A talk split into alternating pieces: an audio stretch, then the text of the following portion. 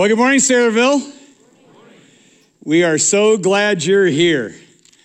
When I, uh, I got here this morning, I wanted to say, would all 14 of you please move to the uh, center here? This is one of those cold days where only the uh, old and decrepit can make it out to church. That's not what Paul told me a little earlier. Paul told me it's so cold out there, the politicians have their hands in their own pockets.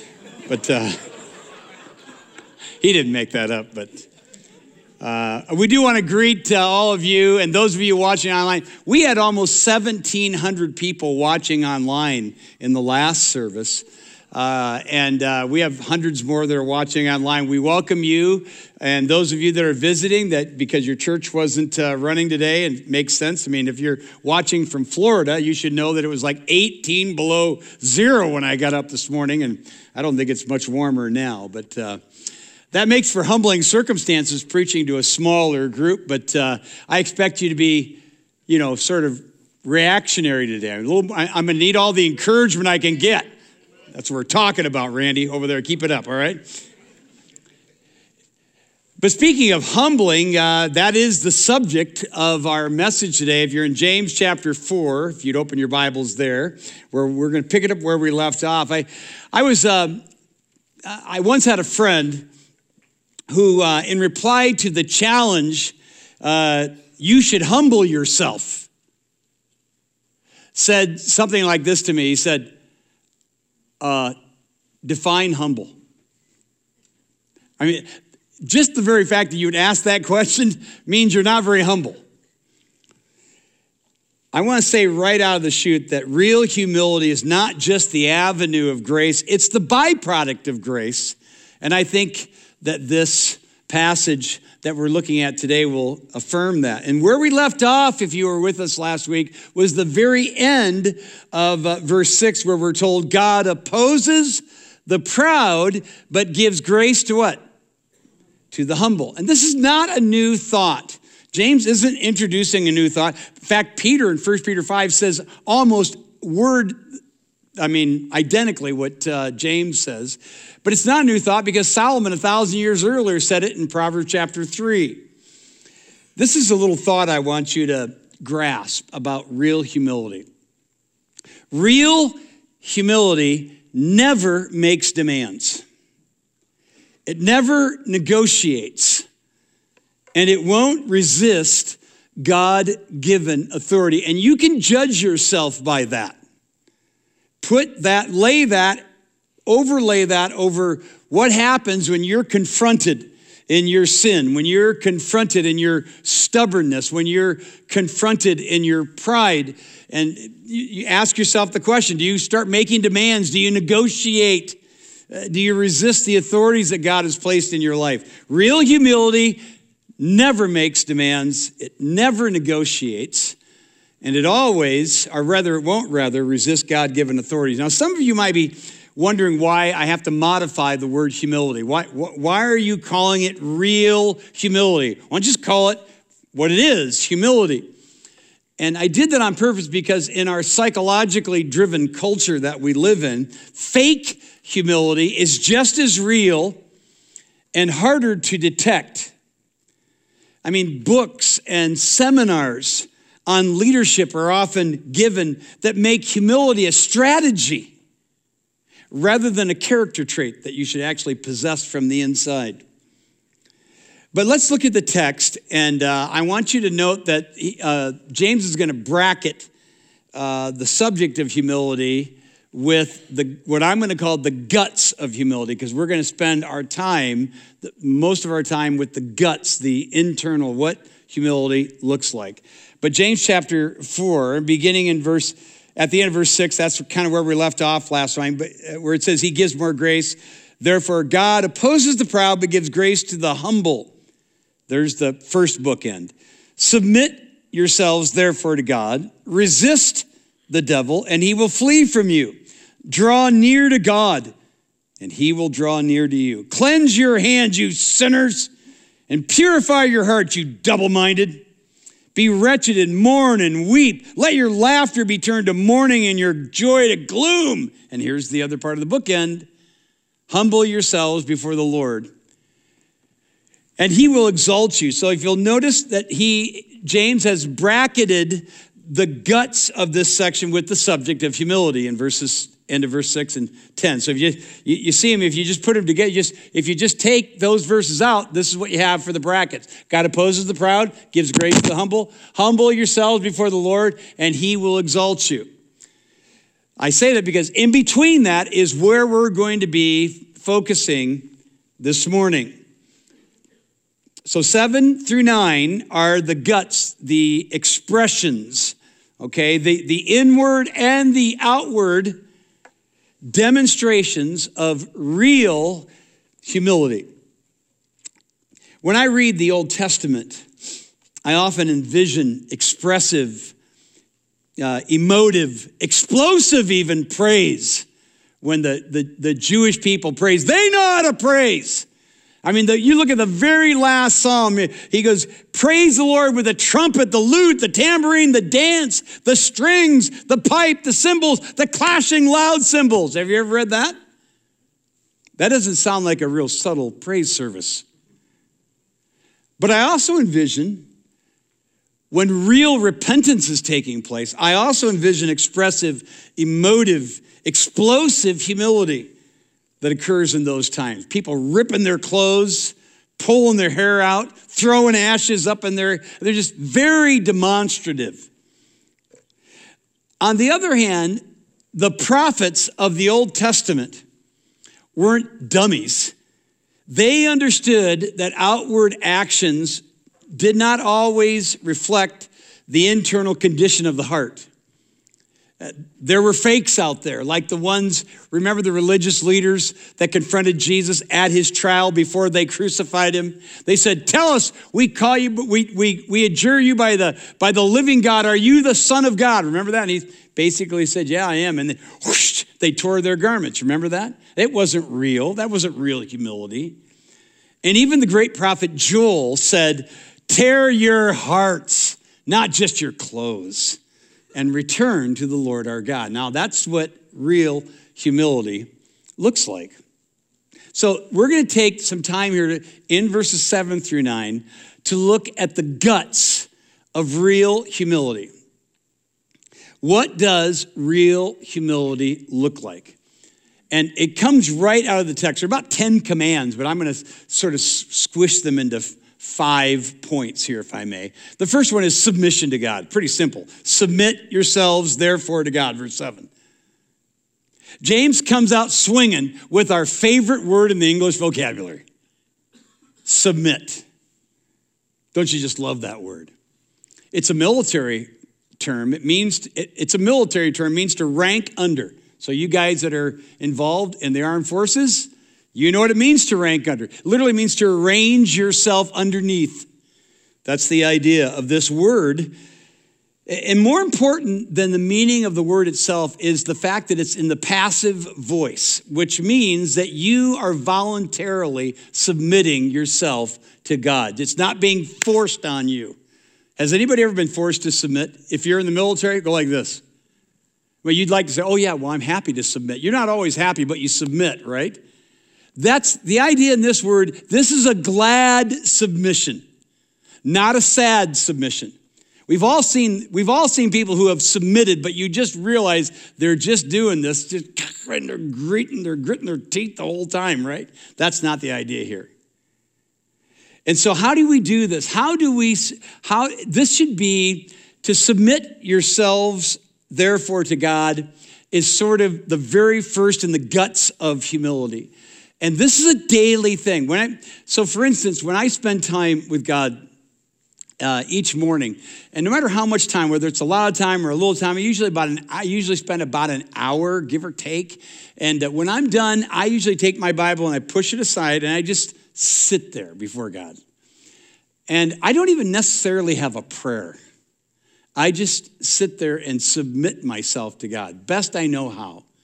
Lord, I know you're in charge. I'm not in charge. You're in control. I'm not in control. I have a plan. I'm giving it to you. I'm submitting myself to you. That's the idea here in submitting yourselves to God, all right? So, submission to God, first and foremost. Secondly, by fighting the devil. What does the guts of humility look like? It means submission to God. It means fighting the devil. Notice what it says, the very next line resist the devil.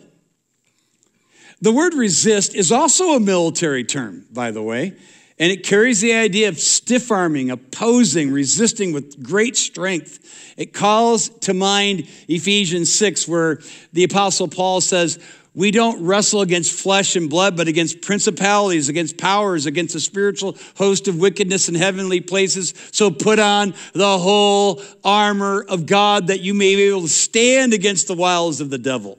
That's the idea here. And this is, listen, this is more than just get behind me, Satan, okay? This isn't just, oh, when the devil comes after me, I just say, get behind me. That's the dumbest thing I've ever heard.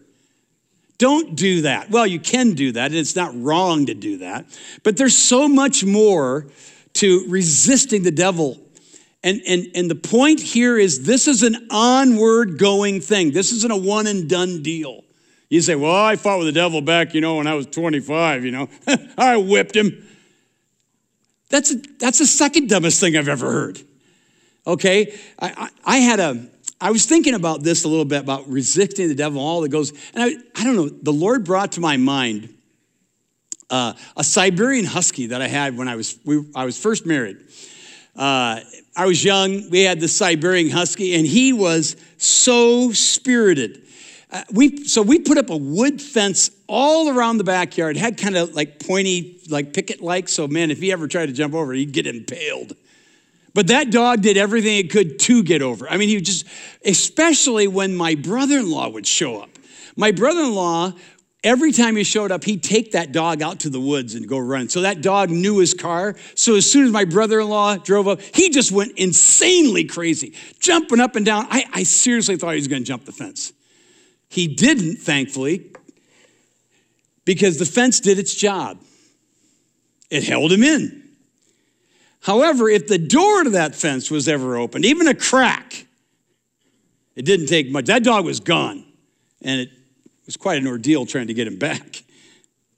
And so I was thinking about this because our sinful desires, your sinful desires, my sinful desires, are a little bit like my husky. They're alive. Can I get an amen? They're energetic. They're ready to jump that God given fence given the opportunity. But here's the good news they can't. Not when the fence of Holy Spirit empowered self control, Galatians 5, is up and working. They can't, those desires can't jump that fence. But you open that door and that dog's gonna get out, even a crack, because it'll be energized by Satan to get out. But here's the difference the devil isn't the dog trying to get out, he's the dog trying to get in. The fence is your submission, your arranging under, your ranking yourself under your submission to God. You open the door, though, to Satan. Watch this when you quit fighting. That's when you open it up. He's telling us to resist the devil here. When you do, he flees, right? So this is not a fight that is a one and done deal. Remember when Jesus was tempted? 40 days in the wilderness, remember that? He, the devil comes, tempts him, and he withstands him. He resists him. And the Bible says he went away never to return. Amen? I'm glad I didn't hear any amens. Because Luke chapter 4, verse 13 says he did leave, but waited for an opportune time to return. And that's the way it is in our life. If you want to understand the guts of humility, the guts of humility is not just submission to God, but the ongoing resistance to evil. That's why we're told when we pray, you should pray, deliver us from evil, keep me from temptation. These are daily things we should be putting before God in our effort to live a humble life, a real humble life. Thirdly, the guts of humility involves going to God. This is beautiful. Verse 8 draw near to God. What a beautiful thought.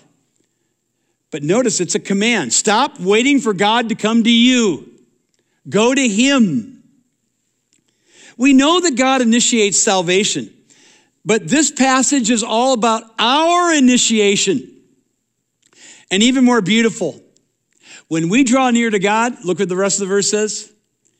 He does the same. He comes to us. This is beautifully pictured in the parable of the prodigal son, isn't it?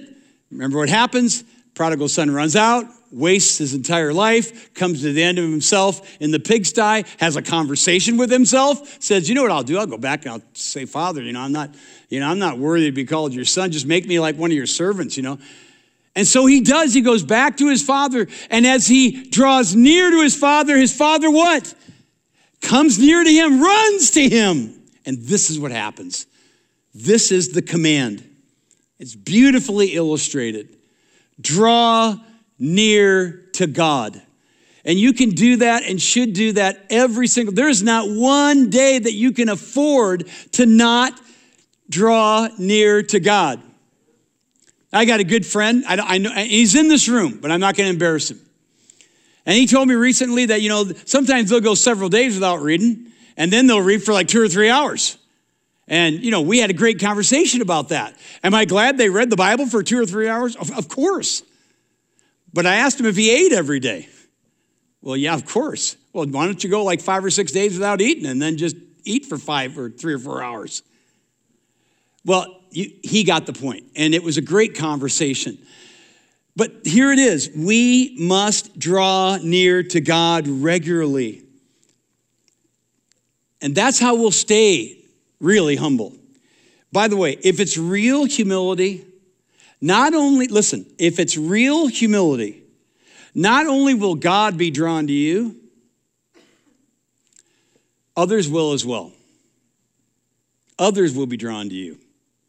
I'm speaking at a counseling conference soon, and uh, the theme is counseling with humble confidence.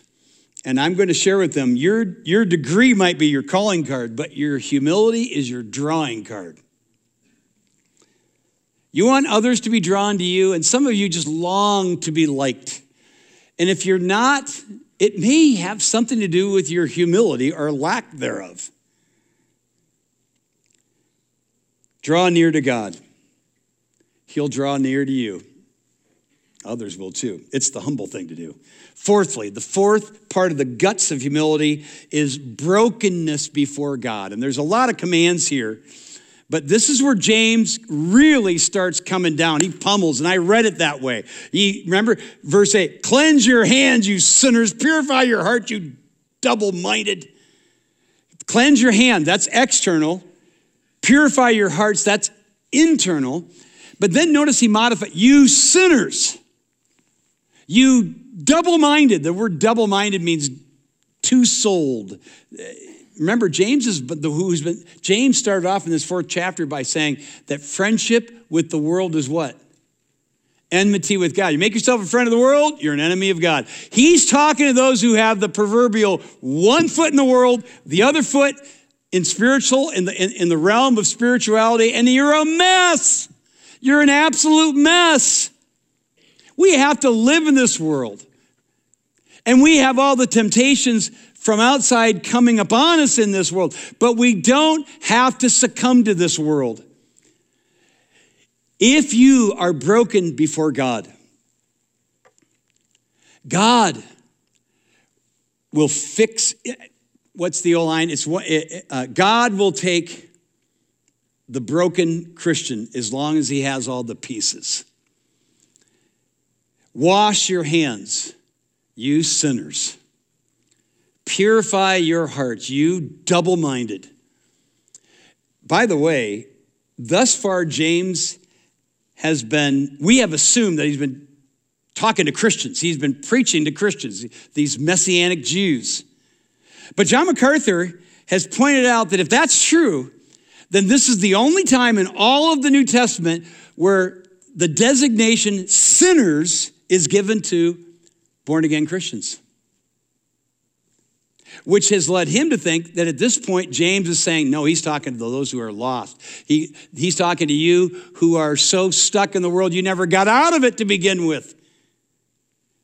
You need to cleanse your hands, you sinners. You need to purify your hearts, you double minded.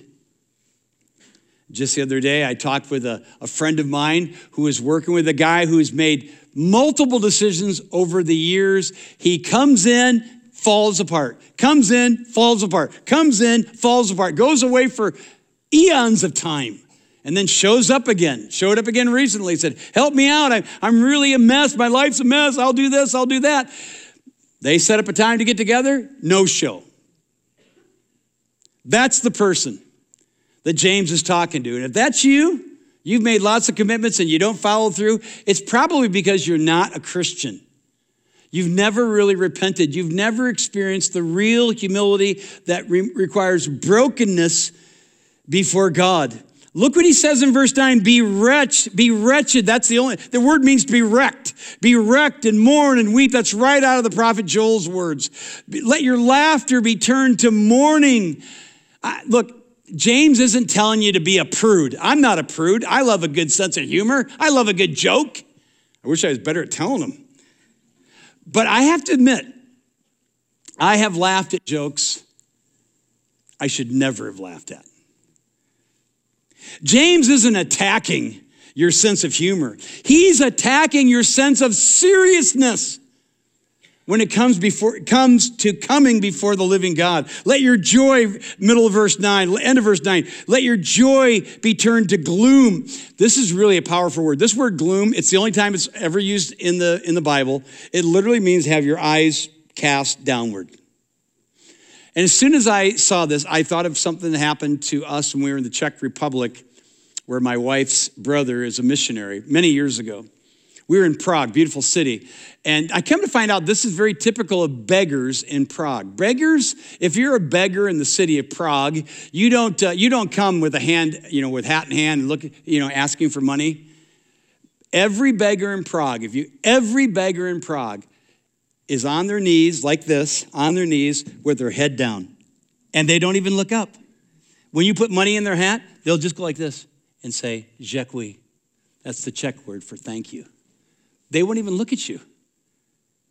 And that's exactly what James is saying. And by the way, this is, isn't this what Jesus told us in Luke, Luke's gospel when he talked about the two people that he gave the parable of the two that went into the temple, the Pharisees bragging about all that he's done. Then you got the you got the tax collector who's beating his chest. He won't even look up and says, God, be merciful to me. I'm broken. I'm a sinner. Jesus said, Blessed are those who mourn. You see the word mourn there? The irony is, it's only when we mourn over our sin that we find joy in the Lord. Spurgeon said, A dry eyed faith will never see the kingdom of God. Have you been broken? One more, one more on the guts of humility. It's the personal initiation to be humble. Please look at it. It's the last verse. It's the it's the bracket. It's the last the bookend here, okay? Humble what? Humble what? Yourselves. I wrote a book a year ago that was predicated on what one does after they've been humiliated, after they've screwed up, after they've bungled something, after they've sinned. But James's point here is that we address the matter when it's still in our hands. Humble yourselves before you have to get called out. Now, if you have to get called out, you have to get called out. But if you, if God shows you your pride, your resistance, your stiff arming of Him, your giving in to the devil, you're stepping in to worldliness. When He shows this to you and you humble yourself, God then picks you up. It's a beautiful thing. Humble yourselves before the Lord. This is where true humility needs to begin before the face of God. And again, each this this can start every morning before the living God. You spend time with God. Again, just, I know it, the exercise I have is very simple. I just put it all aside and I just sit there. You want to get on your knees, get on your knees. I don't care. So I just sit there and envision myself before God. And He will exalt you, which, by the way, lines up with what, is, what James's half brother said, right? Remember what he said in Luke chapter 18 and verse 14? He who exalts himself will be humbled. The one who humbles himself, what? Gets exalted. And by the way, the word humble, this is where we'll wrap it up. The word humble literally means, I love this, it literally means to make low. That's what it means. It means to make low. But to make low you have to get low from your heart. Anybody ever heard of a movie called Get Low? Came out about 14 years ago. Robert Duvall was the, uh, was the, uh, the star of the movie. It's actually based on a true story. In 1938, in, in, a, in a little Baptist church in Newport, Tennessee,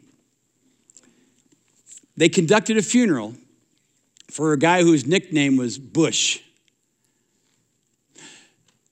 The uniqueness of the funeral Bush was still alive.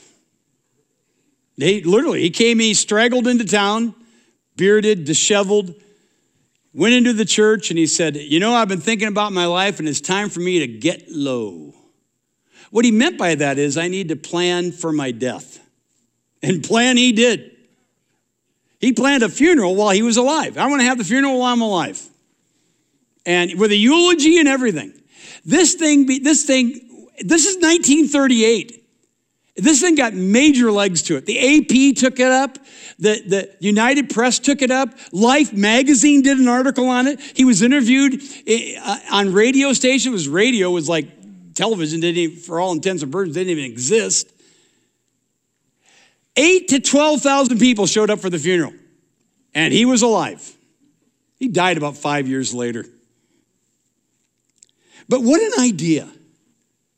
What an idea to get low before you go. What a novel idea. After all, isn't that what Jesus did? He got low by going. Because we know the grace of our Lord Jesus Christ. Though he was rich, for your sakes he became poor, that through his poverty you might be made rich. That's what the Bible says. And he, being in the form of God, did not think of it as something that he needed to grasp because he already was God. Made himself of no reputation. Got low. Is it any wonder that that same passage in Philippians 2 says, Therefore, God has highly exalted him and given him a name which is above every name, that the name of Jesus, every knee will bow, things in heaven, things on earth, things under the earth. Every tongue will confess that Jesus Christ is Lord to the glory of God the Father. The principle has never changed. The way up is down, it always has been. Learn to get low. Have you gotten low? Some of you watching online, you've never gotten low. Some of you in this room, you've never gotten low, and your life is still a confusing mess. The guts of humility demands that each of us get low. And when we do get low, God lifts us up. Will you pray with me? Our Father in heaven,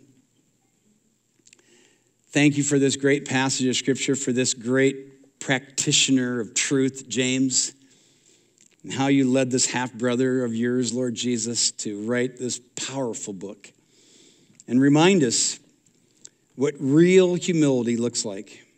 Not just an avenue of grace, it's, it's the very byproduct of it a humble life. not one that's making demands or negotiating whether we should obey or not, coming under the authorities you've granted to us. God, I pray that we would experience the guts of real humility, genuine submission to you, ongoing resistance to the evil one who wants to trip us up. He can't take our salvation away, those of us who know him, know Jesus. But he can make life miserable if we don't resist him. Help us, Lord, to come draw near to you, knowing you'll do the same toward us. Be broken. Some of us here just need to be broken, Lord. They've never been broken. And we were reminded from the great man of God, Spurgeon himself, that a dry eyed faith will never see the kingdom of God.